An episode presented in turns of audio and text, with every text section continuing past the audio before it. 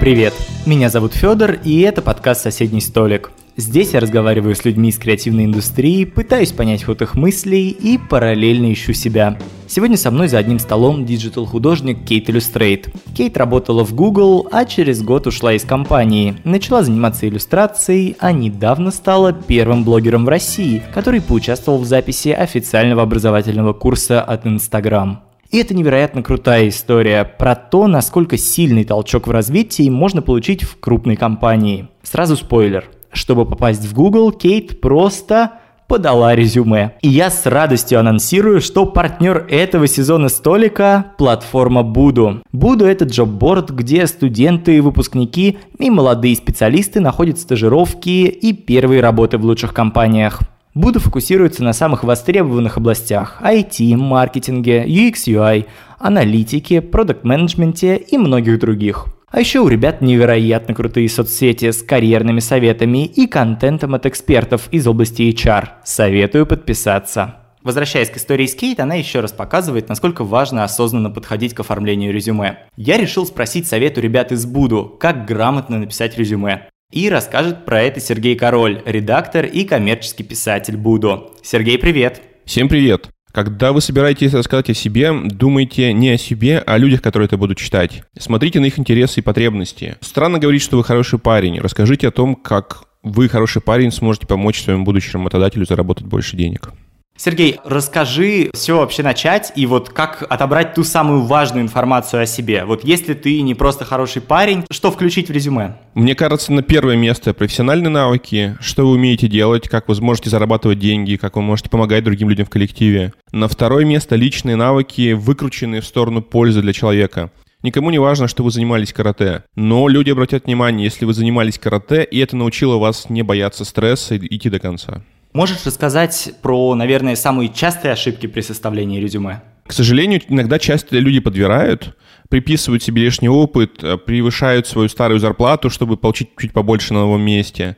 Пишут с ошибками. По моей практике, у одного человека из десяти очень острая аллергия на ошибки, и таких людей не принимают вне зависимости от того, насколько вы клевый специалист. Класс, Сергей, спасибо тебе большое. Спасибо вам. Друзья, составляйте резюме и ищите вакансии на Буду Jobs. Ссылка в описании выпуска, ну а мы переходим к разговору с Кейт. Кейт, спасибо тебе большое, что пришла. Я, конечно, тебя представил, но думаю, будет здорово, если ты все же расскажешь чуть больше про себя, потому что digital-художник, конечно, не для всех понятное описание. Да, digital-художник — это на самом деле такое направление, вернее, такое описание моей деятельности, которое возникло, когда я перестала быть только иллюстратором, и мне потребовалось какое-то дополнительное название, чтобы описать то, чем я занимаюсь. Потому что я начинала с fashion-иллюстрации, это, в принципе, то, что плюс-минус всем понятно, кто хоть как-то соприкасался с э, чем-то визуальным, ну и просто периодически листает журналы, книги или что-то такое. А, и потом я начала соединять фотографию и иллюстрации, и непонятно, как это было назвать, потому что если в англоговорящей среде есть такое понятие, как mixed media, смешанные медиа, когда ты работаешь э, с несколькими инструментами, может быть, это коллажирование, может быть, 3D и 2D, а у нас такого, в принципе, принципе, ну, то есть э, я художник смешанных медиа, звучит как-то очень странно, поэтому я стала диджитал-художником и вот стала под этим объединять, собственно, и иллюстрацию, и совмещение фотографий с иллюстрацией. Давай перечислим. У тебя свое агентство, у тебя э, ты занимаешься консалтингом, ну вот таким в рамках э, каких-то так. частных обращений и коллаборируешься с другими брендами. Правильно же я понимаю? Так, но ну я бы не назвала это прямо агентством-агентством, то есть я в любом случае остаюсь единственным э, художником. Другой момент, что я работаю над своими креативами именно совмещение фотографий с иллюстрацией в команде. Э, я привлекаю фотографа, визажиста, стилиста, и в какой-то момент э, был такой, да, момент, надо это изменить, мне кажется, на моем сайте. У меня написано, что Kate Illustrate Creative Studio э, креативная студия, но это все-таки больше в рамках того, что начался такой уклон на эм, создание проекта с момента, то есть ко мне клиент может прийти без особой идеи сказать, вот у нас есть продукт, мы хотим либо рекламную кампанию, либо упаковку, либо просто какие-то иллюстрации для Инстаграма или креативный контент для Инстаграма, и не иметь определенной четкой концепции. Я с нуля разработаю концепцию и все сделаю.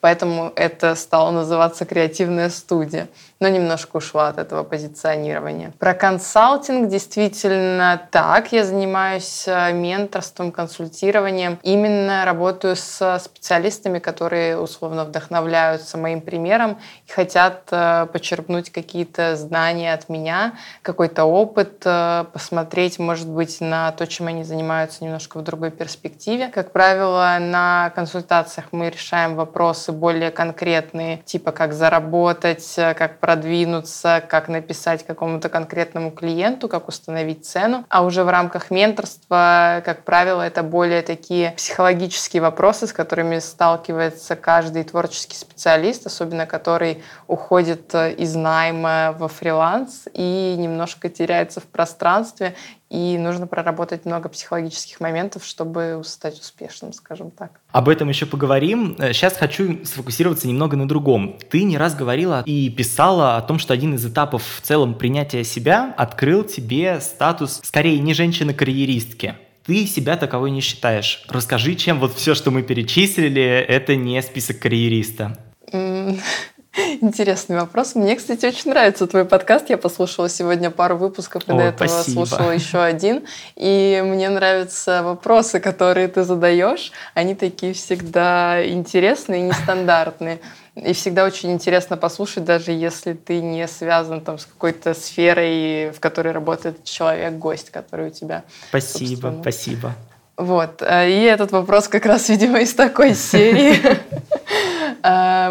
Я не чувствую себя карьеристкой в типичном представлении, потому что для меня э, карьеристка это все-таки персоналити, которая работает в корпорации, и там mm-hmm. определенным образом строит свою карьеру, и для нее важно, что о ней думают в обществе. Это мое личное мнение. Сейчас, э, чтобы на меня никакие карьеристки да, не да, напали. Конечно. Э, но, по крайней мере, я так себя ощущала, когда я работала в Google. Мне казалось, что мне нужно построить карьеру, и я искала некого одобрения в лице других людей. Когда я поняла, что э, мне нравится заниматься своим делом, и я поняла, что не всегда в глазах людей я могу найти одобрение, потому что они не понимают, чем я занимаюсь, особенно на старте моей карьеры, я поняла, что я не хочу искать ничего одобрения, и в этом смысле я перестала быть э, карьеристкой, наверное, так. Но, безусловно, в каком-то смысле в другом ты прямо копнул так в недры моей биографии. Э, в каком-то смысле я и остаюсь, потому что карьера — это одна из э, важнейших сфер моей жизни. Наверное, так. Ты вот сейчас сказала о том, что для тебя в целом, если я правильно услышал, не очень важно, как на тебя смотрят со стороны заказчики. Расскажи, как это соотносится с каким-то ощущением того, что ты можешь делать, что не можешь. Возникает ли у тебя какой-то синдром самозванца, возможно? Так, мне кажется, тут очень много. Сейчас разберем э, этот вопрос на составляющие. Во-первых, мне важно, безусловно, как на меня смотрят заказчики. То есть мне не важно, как на меня смотрит общество в целом, но мне важно, uh-huh, как на меня смотрят мои клиенты, мои потенциальные клиенты или мои бывшие клиенты в том числе. Синдром самозванца и как это связано с синдромом самозванца? Можешь мне подробнее сказать про это? По поводу того, как я это вот соотношу с э, таким неким синдромом самозванца, есть ощущение, что когда ты только начинаешь, и да и даже если когда ты, например, уходишь из крупной компании, тебе всегда нужно какое-то такое стороннее подкрепление, стороннее подтверждение того, что да, ты все сделаешь правильно, угу. да, твои работы действительно воспринимают, и это и со стороны заказчиков, и с моей точки зрения, и со стороны сообщества, которое mm-hmm. следит за тобой в Инстаграме. Где ты находишь это подтверждение, если не в таком вот э, обществе? Сложный вопрос. Есть профессиональная комьюнити, и, безусловно, когда ты работаешь в сфере, а, тебе важно в нее встроиться. Либо, понятное дело, ты можешь задавать тренды, ты можешь э, следовать трендам, но ты так или иначе находишься в сообществе. И, безусловно, мнение этого сообщества важно. Но оно есть э, другой момент. То есть есть момент, когда тебе кажется, что именно то, какие у тебя есть достижения в карьере, на 100% определяет тебя как личность. И тогда, если кто-то в обществе не, не понимает твоего э, занятия, не понимает, там, успех у тебя или не успех, то ты себя чувствуешь немножко таким ущемленным, э, немножко потерянным, и у тебя, получается, из-за того, что твоя главная сфера — это карьера, и она не одобряется обществом, ты себя чувствуешь вот таким немножко самозванцем, да. А если ты считаешь себя личностью, если ты полностью сформировался как личность, ты прочно стоишь на ногах. И могут быть, безусловно, в карьере и взлеты, и падения, и какие-то успешные проекты, и, возможно, затишье в проектах, и но ты понимаешь, что ты не на 100% твоя карьера, и тогда ты нормально себя чувствуешь в такие моменты. Когда тебе прилетает какой-то плохой комментарий, эм, или когда тебе, например, не предлагают какой-то конкретный проект, который тебе хотелось бы. То есть ты сильно разделяешь э, себя и свою профессиональную деятельность? Не разделяю, но не отождествляю. Угу. А в, можешь вспомнить, в какой момент ты пришла к этому ощущению, или, возможно, была какая-то переломная точка, или ты сразу же у тебя был такой подход, когда ты только начинала заниматься иллюстрацией? Слушай, ну мне кажется, это такая бесконечная трансформация. Сначала мне казалось, что вот этот переломный момент произошел, когда я вернулась из Вьетнама. Я прожила там полгода. Это был как раз момент, я уволилась из Google, и вот где-то там два месяца я побыла дома в Ешкарале, и потом я уехала во Вьетнам. И после Вьетнама я как раз поехала на TEDx и выступила на TEDx как раз вот с этой речью, где я говорила, что снятие ярлыков с себя — это важный э, путь важный шаг, вернее, на пути к самопознанию. И потом мне казалось, что вот этим выступлением я поставила некую точку, я поняла, что я не та, кем я была раньше, я теперь новая я, и вот это я мне тоже нравится. Но потом, естественно, вот ты, бывает такое, ты раз взлетел куда-то, тебе кажется, что сейчас все у тебя, э, сейчас все попрет, и иллюстрации будут продаваться, и чехлы там и так далее, бизнес все выстрелит. Но потом раз и вниз идет тренд, например, тренд идет вверх, а вот эти вот э, волны, они присутствуют. И у тебя какое-то там происходит затишье, ты начинаешь сомневаться в себе, и, наверное, вот только где-то года два назад назад я перестала совсем сомневаться в том, что я делаю. Но все равно бывают моменты, в которые ты думаешь, я не знаю, бывает такой один месяц в году, в котором какие-то твои уверенности перестают быть твоими уверенностями, но потом все возвращается на круги своя. Это, мне кажется, я не знаю, с чем это связано, но у меня раз в год бывает такая какая-то переоценка ценностей. Ты в своем инстаграме показывала комментарии, которые люди оставляли под интервью с тобой, причем довольно давним, несколько лет назад, насколько да. я понимаю. Да. И там было достаточно много критики. Расскажи, как ты в целом относишься к критике? Насколько у тебя сейчас появилась вот эта броня? Как ты ее воспринимаешь? Мне на самом деле редко прилетают негативные комментарии именно в моем пространстве. Не знаю, как у других, но именно почему-то в моем Инстаграм сформировалось такое комьюнити, которому я нравлюсь. Ну, собственно, это нормально. А думаю, что если будет расширяться комьюнити, то будет появляться больше какого-то хейта.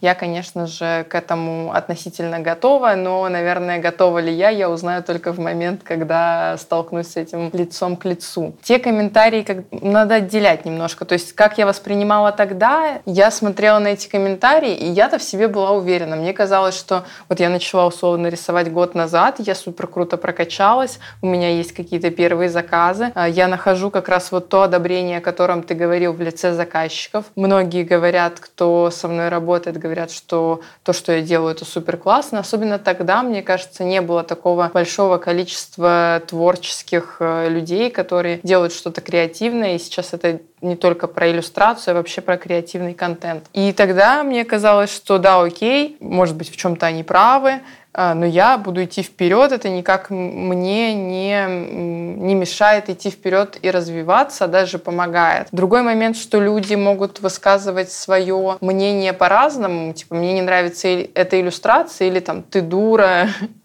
и делать какие-то другие да, выводы про человека по его работе или по тому, как он рассказывает про себя или про свою работу в социальных сетях. Как я сейчас к этому отношусь? Эм, ну, у меня не так много, я повторюсь, да, негативных комментариев, они бывают, и они обычно пытаются подорвать, что ли, мою экспертность э, и мой послужной список, говоря, что это там условно все неправда, я это придумала.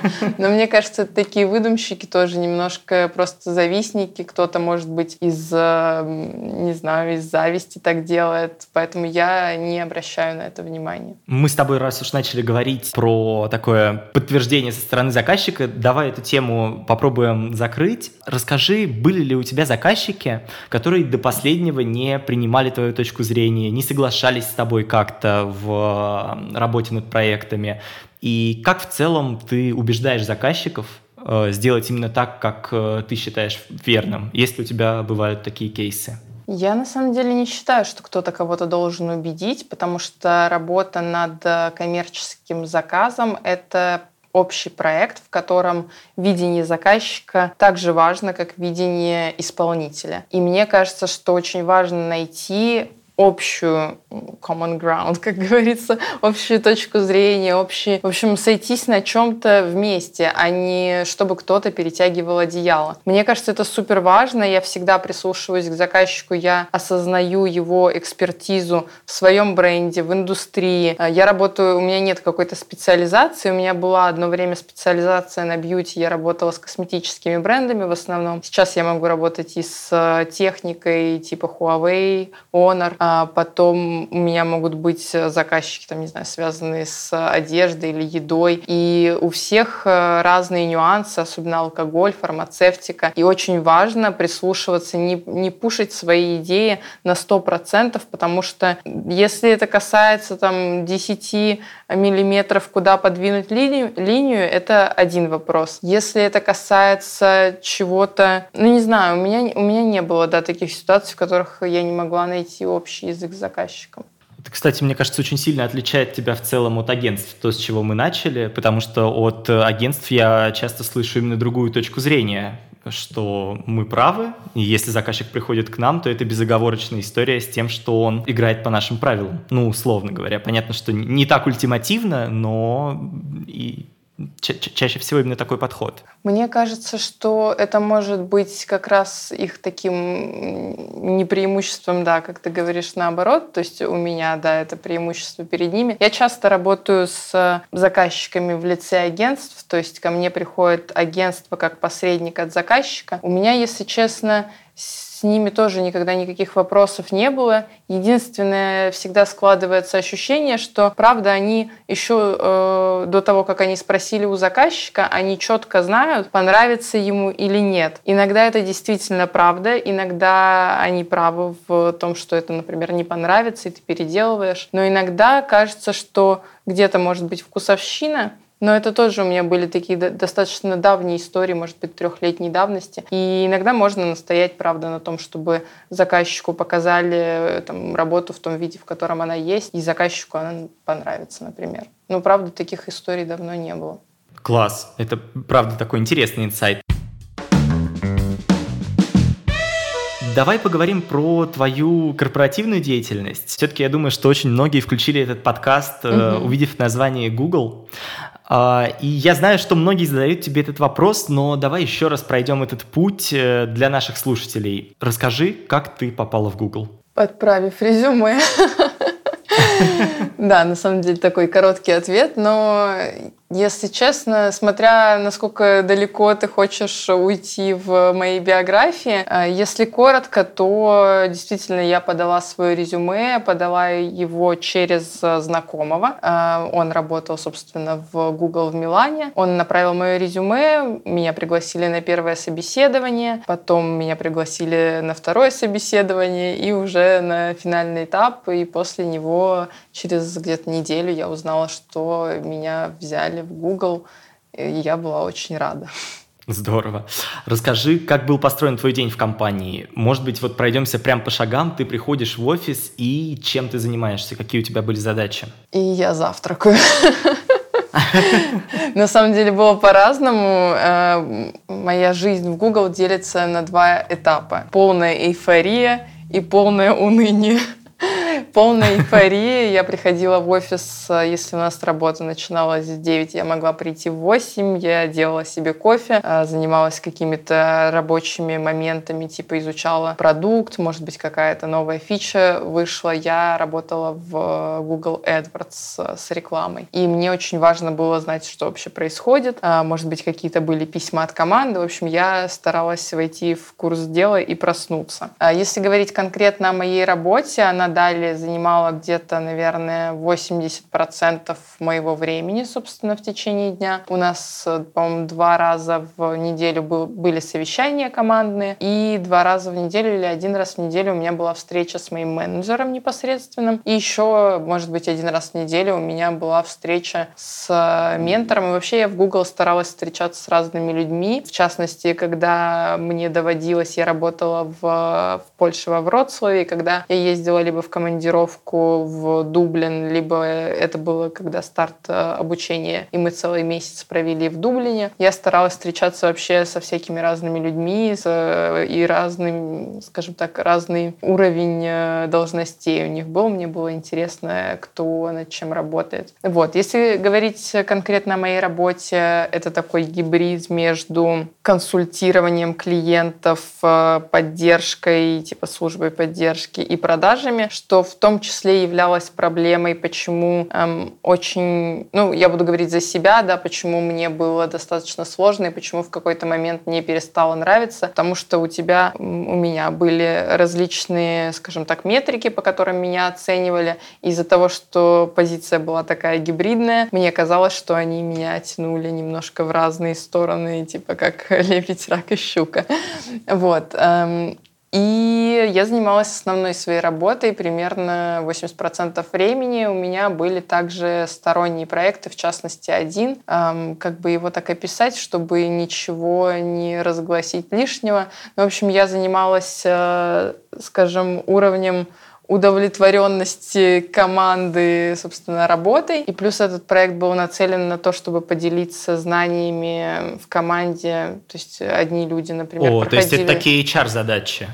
Немножко да, но они, не знаю, кстати, HR не HR, но отчасти. Внутренние коммуникации, HR, вот, наверное, вот эта история. Ну, как бы учитывая, что по итогу, то есть поделиться знаниями внутри команды, это должно было привести к лучшему перформансу самой команды. Возможно, кстати, отчасти я не думала под таким углом, ты прав. И потом этот проект э, где-то ближе к концу своей работы я старалась, э, собственно, это была часть проекта, распространить на большее количество рынков. Я работала, собственно, в русской команде, и, по-моему, у меня была договоренность где-то с семью командами, странами, Италия, э, наверное, Испания и не помню еще какие. Я в том числе ездила из-за этого в Дублин в командировку, чтобы договориться со всеми, как мы будем внедрять это в их команду тоже. Вот. Вполне себе интересная история. Плюс э, нужно сказать, что, естественно, в какой-то момент это был не основной, это никак не было связано с основной работой. Я начала заниматься дизайном, вспомнила свои... Собственно, оттуда и появилась иллюстрация. Я вспомнила свои навыки навыки фотошопа, которые приобрела в школе. И потом я просто стала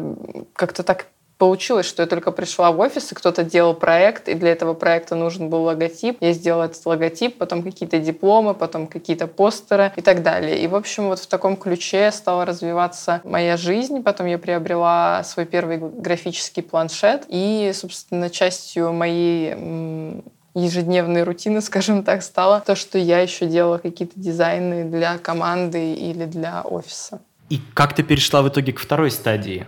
Э, это такая первая стадия была супер подъема. Да. И что, что стало вот этим щелчком? Э, щелчком стало, на самом деле, когда кривая обучения вместо того, чтобы быть э, вертикальной, стала горизонтальной. Я поняла, что я не приобретаю. То есть я достаточно быстро многому научилась, и это был такой очень интенсивный процесс. И если, например, ты знаешь, э, я не помню, как это называется, есть такая кривая, э, по-моему, по Михаю Чиксент-Михай, ты находишься в состоянии потока, когда челлендж, который, собственно, задает тебе твоя работа, насколько она сложная, соответствует твоим скиллам и твоим навыкам. И если вдруг этот челлендж становится недостаточным, то, собственно, у тебя происходит вот эта вот стадия уныния и апатии, отчаяния, потому что ты понимаешь, что ты не реализуешь полностью свой потенциал. И я попала в такую ситуацию, в которой я просто уже больше ничему не училась, и я не могла искать какие-то искусственно, искать э, внешние стимулы для того, чтобы э, чему-то обучаться. И в этот момент у меня появилась иллюстрация как э, такая отдушина в кризисный момент. Я просто села и начала рисовать. И из-за того, что появилась иллюстрация, это вдвойне начало меня угнетать, потому что мне казалось, что я провожу время на нелюбимой работе, а вечером возвращаюсь из занимаюсь любимым хобби, хотя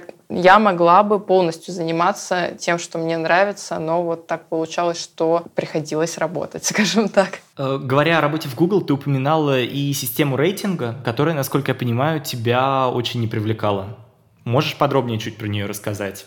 Да, мне кажется, что не то чтобы меня сама система рейтинга не привлекала, а меня не привлекали все-таки вот эти вот метрики, которые были совершенно разноплановые, то, что я немножко упомянула. Я, к сожалению, думаю, что я не могу углубляться в какие-то детали, но рейтинг как таковой меня, если честно, не сильно огорчает. Я любила рейтинг в университете, мне хотелось э, быть на первых строчках университетского рейтинга. И я, собственно, там была в вышке. И когда я там не была, мне было грустно от этого. Но, собственно, мне кажется, что это все такое. Ты то выше, то ниже. От этого не зависит по факту ничего в твоей жизни, только размер стипендии. Ну, тогда, окей, это было как-то значительно. Сейчас я понимаю, что это совсем не то, ради чего стоит э, так убиваться. А давай вспомним, что тебе, наоборот, нравилось в корпоративной культуре Google. Возможно, какие-то несколько аспектов, которые тебя прям вдохновляли. Ты рассказывала о командности в компании. Может быть, подумаем, давай, за счет чего она достигается? И что вообще такое командность? Мне нравилась вообще в целом открытость людей, и возможность встретиться с любым человеком, с которым ты хочешь встретиться. У меня был диплом на тему женского лидерства, скажем так, women leadership, и я его писала на основе, собственно, сотрудников Google. Я сделала интервью с 30 людьми, и это были совершенно разные люди из разных офисов, из разных стран и разного уровня должностей, и все были открыты со мной пообщаться, посвятить полчаса-час своего времени, и с некоторыми мы даже продолжили потом дружить и общаться. Это супер круто, потому что эм, есть такое понятие гуглинес. Эм, ты либо подходишь под него, либо нет. И это некая совокупность, определяющая тебя как э, человека, который как раз вот открыт к другим людям и все время такой и на движухе, и готов, я не знаю, пойти куда-то вечером со всеми. Ну, в общем,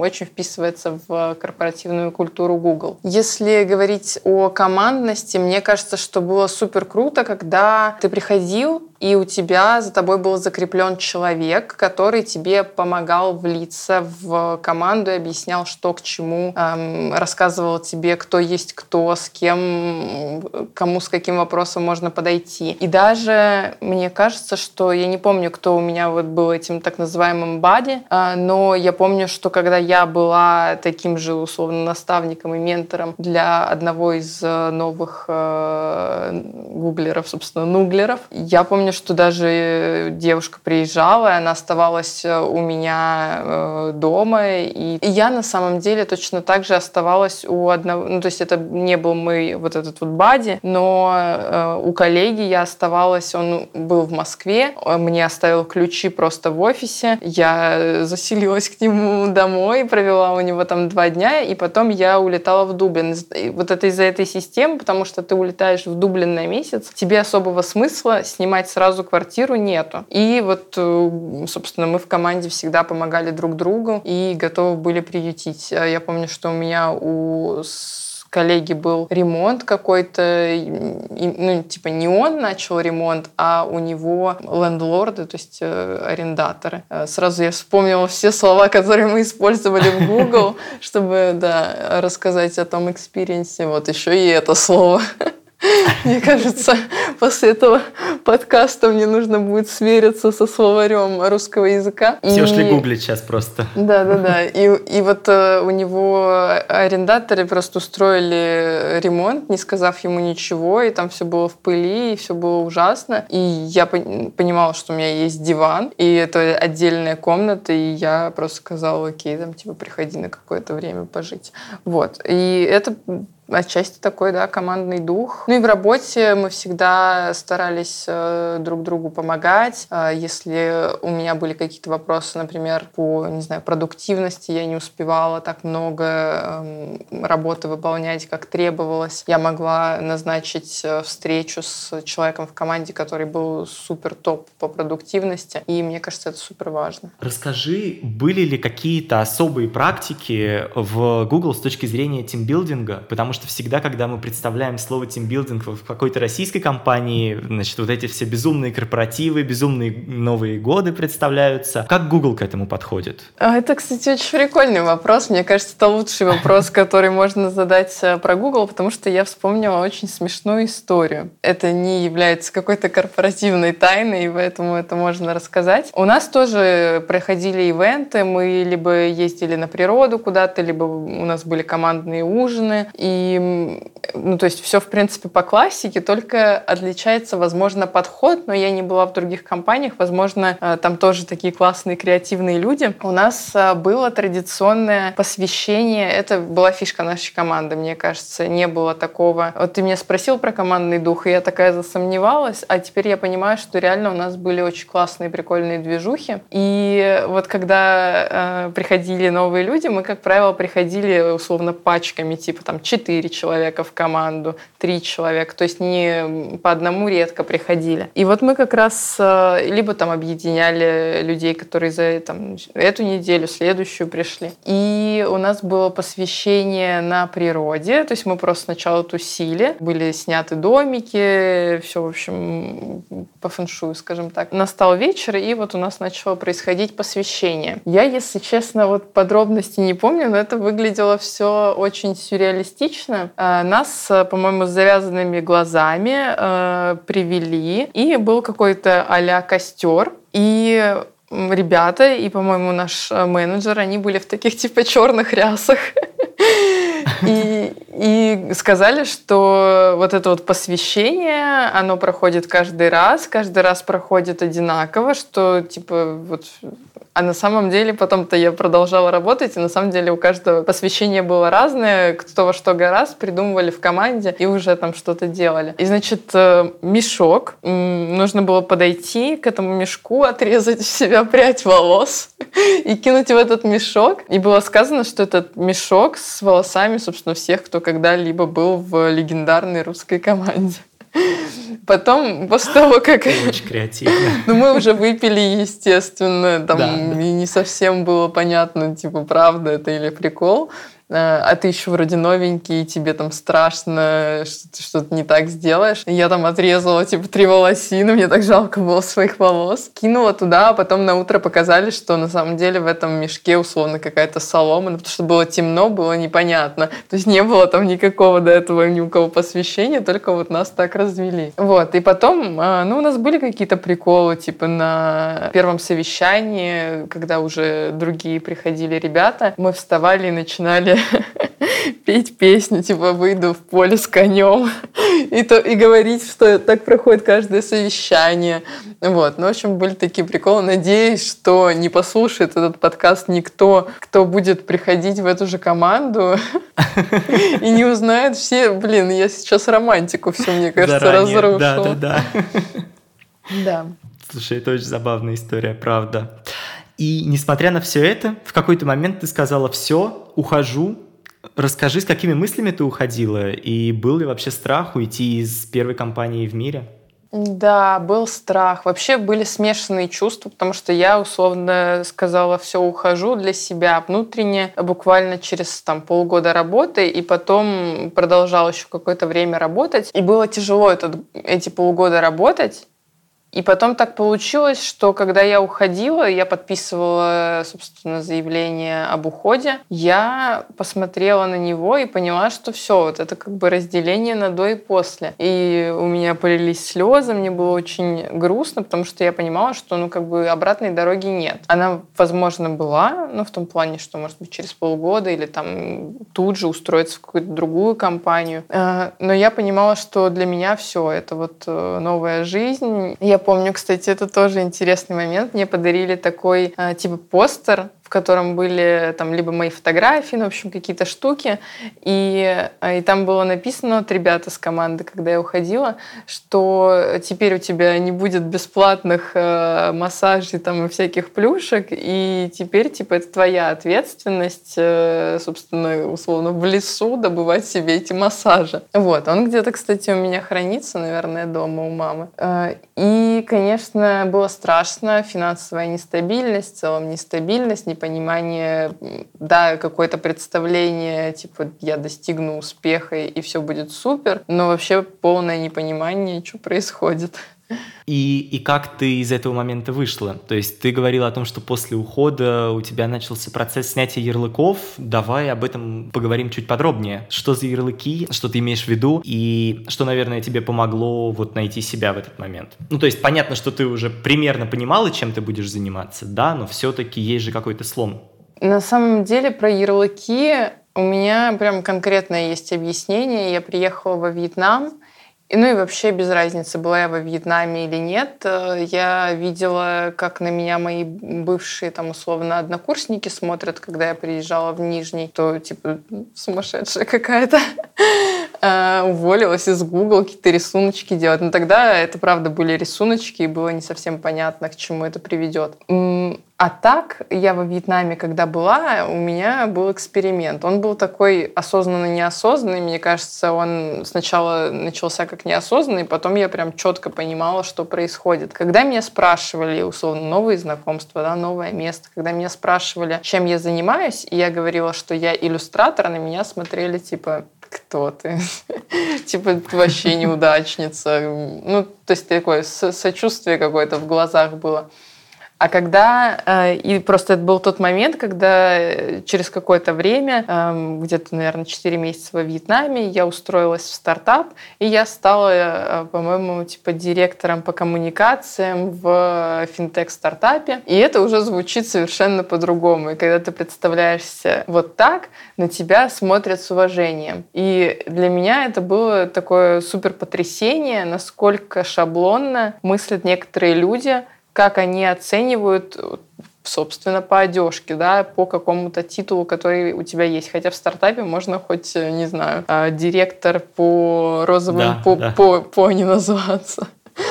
Вот, поэтому тогда я поняла, что я не хочу себя никак определять. Вот я не считаю, что я просто иллюстратор, или я не считаю, что я digital-художник. У меня есть огромное количество увлечений, хобби. У меня есть большой багаж знаний. И человек, просто узнав мой титул, титул я имею в виду, должность, он эм, в своей голове сразу формирует картинку. И ему про меня все понятно. А когда тебе про что-то все понятно, ты никогда не будешь заинтересован в том, чтобы узнать больше. И мне хотелось, чтобы я узнавала людей, они узнавали меня, и у нас какие-то формировались а, интересные отношения. И поэтому я в какой-то момент, э, меня даже когда сейчас спрашивают какие-то незнакомые люди, возможно, там друзья друзей, типа, покажи свои иллюстрации, или там чем ты занимаешься.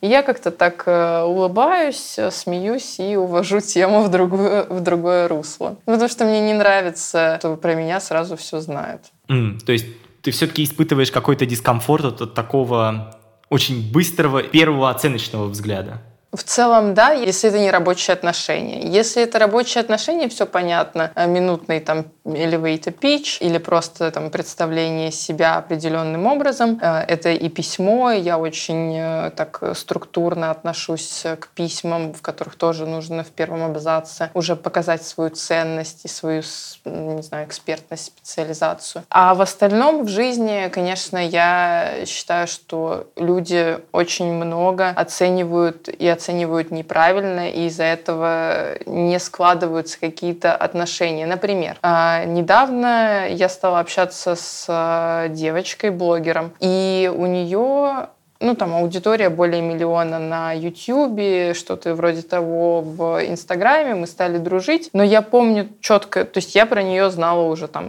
мы из одного города, я про нее знала пару лет. И я понимала, что у меня были определенные стереотипы. Мне казалось, что условно там я не буду ей интересна, например, потому что у нее там совершенно другие масштабы, особенно пару лет назад. А когда я получила просто от нее сообщение, типа, давай встретимся на кофе, то есть она была инициатором, и мы потом стали стали общаться, и я поняла, что у нас, ну, естественно, я сейчас уже в другом состоянии нахожусь, и я вижу свою ценность, неважно, там, какая аудитория у человека, какой доход. А я понимаю, что как я могу быть ценной, так и в обратную сторону. Но именно тогда мне казалось, что вот у меня, то есть у меня сложилась определенная картинка из-за того, что этих блогеров, э, этих блогеров, я видела только на YouTube и в интернете. Потом, когда они стали постепенно, некоторые из них становиться моими друзьями, хорошими знакомыми, я совершенно другую картинку у себя в голове сложила, уже основанную на своем реальном опыте. Много ли людей, у которых 50 э, друзей-иллюстраторов, и они все про них знают? Ну, нет, наверное. И поэтому, собственно, вот такая вот у меня стратегия. Максимально не говорить о себе долго, а просто... Даже вот, кстати, на YouTube я сняла 15 видео, и вот только вот сейчас в 16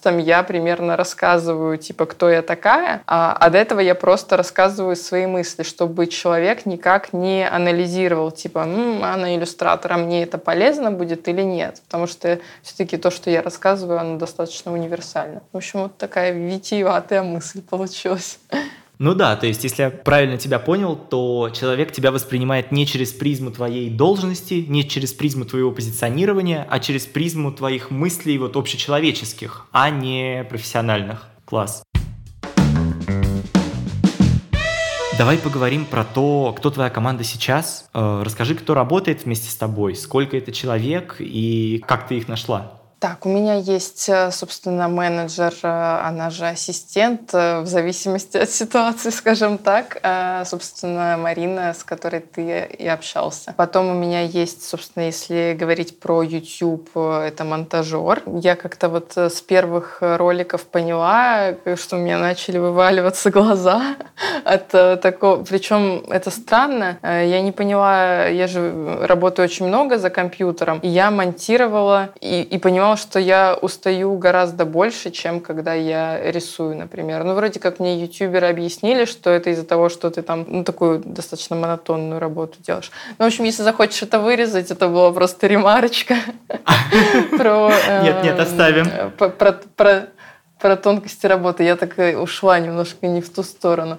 А, потом я работаю с таргетологом. Сейчас, собственно, я сменила таргетолога и вот подписываю договор на этой неделе с новым. Ты меня прям поставил в тупик э, этим вопросом. Есть дизайнер. Ну, то есть я с разными ребятами в основном, то есть на постоянной основе у меня есть ассистент, менеджер и пиар-менеджер. А все остальные, они тоже как бы на постоянной основе, но на такой сдельной. Сделал видео, молодец. А потом у меня есть дизайнер, есть э, кто-то еще у меня есть. Так вот со всеми и не... А, юрист э, вот в таком ключе, в общем. Ну и фотограф, визажист, стилист. Короче, много всех, но э, они не, не находятся в штате, а просто я с ними коллаборирую на эпизодической основе, скажем так попроектно. Ну да, то есть такой проектный формат работы. Угу. Расскажи, насколько тебе вообще сложно быть классным менеджером? Считаешь ли ты себя классным менеджером? Или тебе все-таки ближе такая более творческая история? Ну то есть как ты совмещаешь вот это вот менеджерские задачи с точки зрения взаимодействия с людьми, с точки зрения выстраивания процессов и такую совсем творческую составляющую? На самом деле, даже тут не про менеджерские скиллы, а больше про меня как предпринимателя. Я считаю, что предпринимательская сторона с творческой уживаются супер классно, потому что у меня такой достаточно экономический бэкграунд, у меня экономическое образование, э, два бакалавриата магистратура. Магистратура больше с уклоном в арт. И в целом, мне кажется, вот эта предпринимательская эта жилка у меня с детства собственно, по примеру мамы. Мама у меня предприниматель. Наверное, вот поэтому. Если говорить точечно про управление людьми, это немножко другая история, потому что управление людьми — это, я считаю, искусство, и тут опыт должен быть супер колоссальный, потому что к одному человеку ты можешь найти подход, к другому ты не можешь найти подход. И всегда бывает бывает по-разному. В основном у меня такие достаточно дружеско-партнерские отношения со всеми складываются. Я стараюсь не только говорить, э, что и как сделать, но я стараюсь передавать свои знания и какое-то мышление человеку, чтобы он был со мной тоже на одной волне примерно представлял просто, как правильно относиться к заказчику, как с ним общаться. То есть вот мне кажется, что э, не просто там ты э, давать фидбэк, там ты сказала это вежливо или невежливо, а немножко более глубоко подходить к вопросу. Это иногда нравится людям, но некоторым, может, это и не нравится. То есть у каждого тоже же свой, эм, свое представление о стиле менеджмента, которое они хотели бы получать от своего там, начальника, наставника. Есть ли у тебя какие-то инсайты, например, из там той же Google, которые ты перекладываешь на свою повседневную работу? Есть ли у тебя какие-то такие HR-инициативы, возможно, внутри своей команды?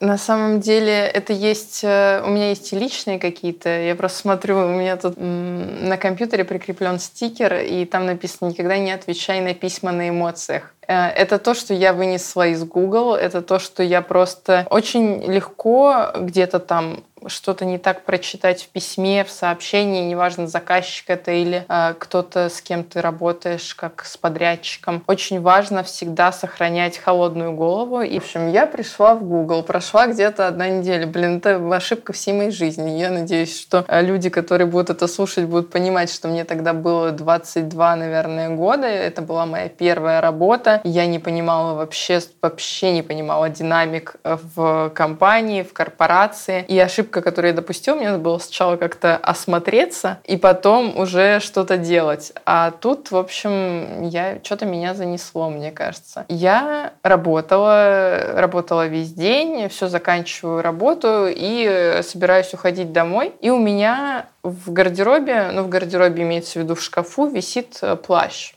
Я прихожу, а он не висит.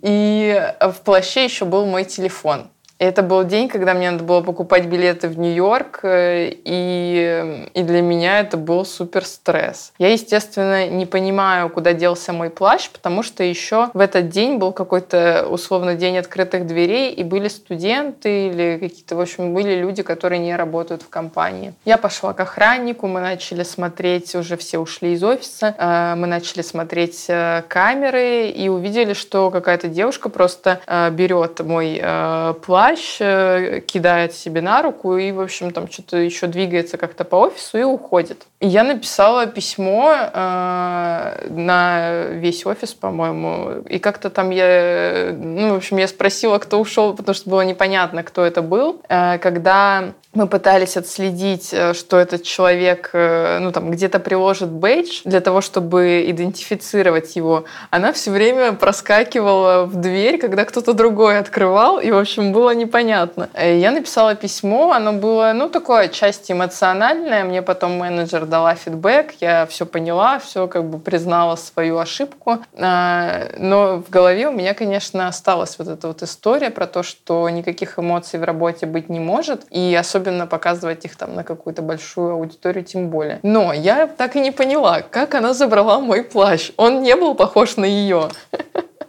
Потому что... И в итоге В итоге Вер- просто, да? да, в итоге мне утром вернулся плащ, оказалось, что у нее там весь э, весь вечер лежал в машине. И, ну, правда, у нее плащ черный, у меня синий, у нее он там матовый, у меня блестящий, у нее подкладка черная, у меня серая. И как бы как можно было взять чужой плащ, я не знаю. Это странно. Но в целом э, это был такой урок э, тому, что надо, надо думать перед тем, как ты пишешь. А, и это то, кстати, чему я учу всегда людей, которые со мной работают. Когда они мне отвечают или когда они кому-то отвечают, очень важно подумать перед тем, как ты что-то отправляешь. А, ну супер, кстати, супер классный HR-урок э, для меня был связан с моим первым one-to-one, вообще с моей первой встречи с моим первым менеджером. Я поняла, что очень круто сказать человеку, с которым ты работаешь, как тебе комфортно работать. Она попросила меня сделать некий файл, как свод правил работы с э,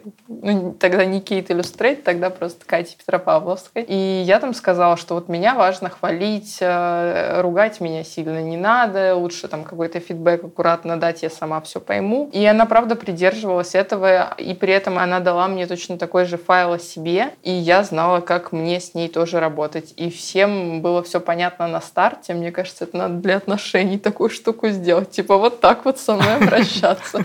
Тогда бы у людей было гораздо, гораздо меньше проблем, правда. Такая памятка. Да, да, да. Удобно, правда, удобная история. Про эмоциональные письма. Расскажи, во-первых, да, из, такой из предыстории, ты один из первых блогеров э, в России, кто начал работать совместно с Инстаграм. Можешь вспомнить, как ты отреагировала на предложение со стороны Инстаграм и как вообще это было? Тебе написали на почту, тебе написали куда-то в директ? Мне написали на почту, э, на, собственно, почту моего ассистента и сказали, что хотят предложить сотрудничество и работу над международным проектом Инстаграм. Мне пишет ассистент, я нахожусь в этот момент в Москве и просто бегаю там по встречам, и она мне пишет в таком каком-то э, casual просто стиле, типа, тут какое-то предложение, типа, от Инстаграм, тебе интересно, неинтересно? И мне было странно, ну, как бы обычно это моя предыдущая ассистент, она обычно все-таки, если что-то прикольное, она прям очень эмоционально реагировала. И, соответственно, я через этот фильтр тоже восприняла информацию очень спокойно. И я такая, ну да, типа, спроси там, какие подробности. Вот. И, и она сказала им, что там расскажите поподробнее. И потом просто предложили созвониться. И когда уже был звонок, э, я рада, что я на этот звонок шла с холодной головой, потому что, мне кажется, я бы очень переживала, не смогла бы уснуть, потому что я такая люблю иногда лишнего понервничать перед какими-то важными мероприятиями. И я просто сидела и офигевала всю весь звонок. Это был конференц-колл, и мне показывали презентацию проекта. И в какой-то момент доходит дело до слайда, на котором три креатора, одна из которых я, и это типа три человека, которых позвали участвовать в этом проекте, и я просто сижу и думаю, офигеть. А другие два человека э, из Франции и из Германии. И, в общем, мне было супер приятно, это для меня такое признание моей работы, и, и в целом весь проект был сопряжен, скажем так, с положительными эмоциями и очень сильными эмоциями, потому что для меня это было очень важно, и это очень классный проект. Еще очень активно, насколько я помню, отреагировало профессиональное сообщество. Насколько да. для тебя это было важно? И это тоже было очень важно. Об этом написали э, Гуров Digital, Леша Ткачук, Динейтив. Э, по-моему, русский маркетинг э, Сема не писал об этом, но потом мы встретились все вместе в подкасте, в подкасте да. да, продажные блогеры. И, конечно, это и привело ко мне новую аудиторию. И мне кажется, сразу, может быть, кто... Может быть, это уже обо мне знали бренды, но все равно я увидела такой прям всплеск и волну предложений предложений, причем из разных совершенно сфер. Условно, там вот у меня в субботу будет прямой эфир с э, Топ Стретчинг, это школа растяжки, и как вот меня поставили все равно на карту перед разными совершенно категориями брендов э, и проектов. Это очень интересно. И после этого сразу же у меня были проекты с Лего и Crocs. Мне кажется, что это все-таки связано, но может быть и нет. То есть тут в моей работе не всегда отследишь, но мне кажется, как в работе любого, собственно, проекта, который работает с пиаром или маркетингом, так или иначе, ты не всегда понимаешь, что конкретно и в какой момент сработало. Может быть, это было там добавочным каким-то элементом, а может быть ключевым. Вот, поэтому, да, было, это было очень приятно, и что ребята тоже отметили. Ты сейчас взаимодействуешь с, наверное, крупнейшими брендами мира, а можешь вспомнить своего первого заказчика? Самого первого вообще не бренда или бренда? Я думаю, что, наверное, бренда и именно связанного вот с твоей текущей деятельностью с иллюстрацией. Я поняла. У меня на самом деле просто достаточно быстро произошел вот этот вот переход. Я не работала практически с какими-то частными лицами, физлицами. Я поработала пару раз с блогерами зарубежными. Делала для них там, когда еще было такое вот типа заря, заря, да, заря блогов, э, именно которые вот э, сайты. Я делала шапки для этих блогов. Э, и потом я работала с э, украинскими брендами небольшими это часто были бартерные истории, когда мне что-то дарили за мою иллюстрацию. И потом в какой-то момент ко мне пришел бренд Фэй. Фэй — это итальянский бренд, который входит в группу TOTS. TOTS, э, я думаю, что много кто знает. И, и вот это был, наверное, мой первый серьезный заказ. Мы подписали договор. Я помню, что я отправляла этот договор, собственно, в Италию, когда работала. То есть это я еще работала в Польше. Вот. И, и наверное, да, это был первый первый такой крупный клиент, но он случился достаточно быстро, где-то через 4 месяца после того, как я начала заниматься иллюстрацией. Давай дадим, может быть, три совета сейчас студентам, которые учатся в области дизайна, как начать делать первые проекты с потенциально крупными и интересными заказчиками. Вопрос на миллион.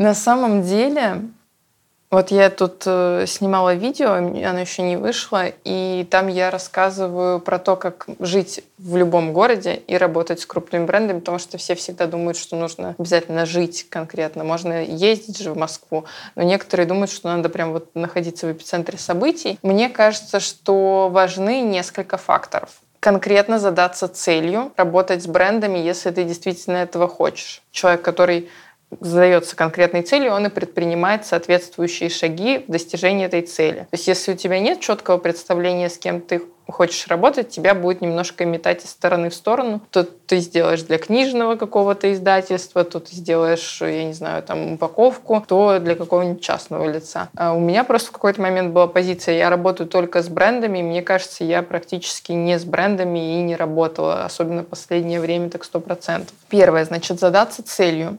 Второе — это про активность. Не ждать какой-то манны небесной, что вот сейчас тебя заметят, и что в какой-то момент произойдет переломный момент. Такого, скорее всего, не произойдет. Это бывает в редких случаях, и очень будет обидно не попасть в статистику этих крупных случаев, когда вдруг э, у тебя там, не знаю, было вот условно, как в этом году выстрелил Стас просто класс, у которого кучу лет было 40 тысяч подписчиков, да. а теперь полтора миллиона но он, естественно, работал и много чего делал, но вот э, волей случая и коты в ТикТоке привели его к успеху. И я всегда считала, что нужно быть проактивным. Я всегда писала прям с самого первого дня, как только там, я нарисовала первые несколько иллюстраций. Я всегда писала брендом. И даже письмо, в котором говорилось, э, ну, в смысле, в, ответном письме, когда мне говорили, что вроде бы интересно, но пока нет, ну, типа, супер, давайте оставаться на связи. Мне уже это было приятно, потому что это подкрепляло какую-то мою уверенность в том, что действительно все получится. Про активность. Эм, наверное, налаживание связи, оно немножко вытекает из проактивности. Заниматься нетворкингом, активным нетворкингом, поддерживать отношения с существующими заказчиками, выходить на новых, строить с ними отношения. Потому что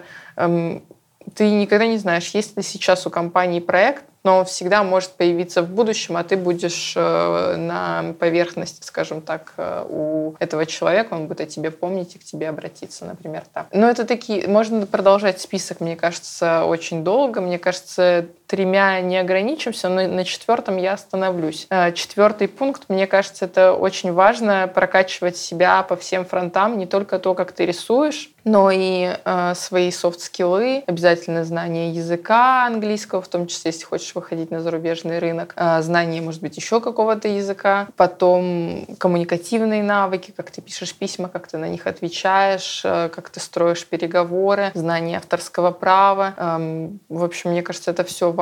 И как ты себя продвигаешь в том числе, не только выкладывая рисунки только в Инстаграм. Я думаю, что ты помнишь, как мы обсуждали это в продажных блогерах, что одно из моих ключевых преимуществ это то, что я выхожу за рамки Инстаграма, работаю с многими СМИ, э, точно так же участвую в подкастах, и мне кажется, это прям важно. И это тоже относится к проактивности.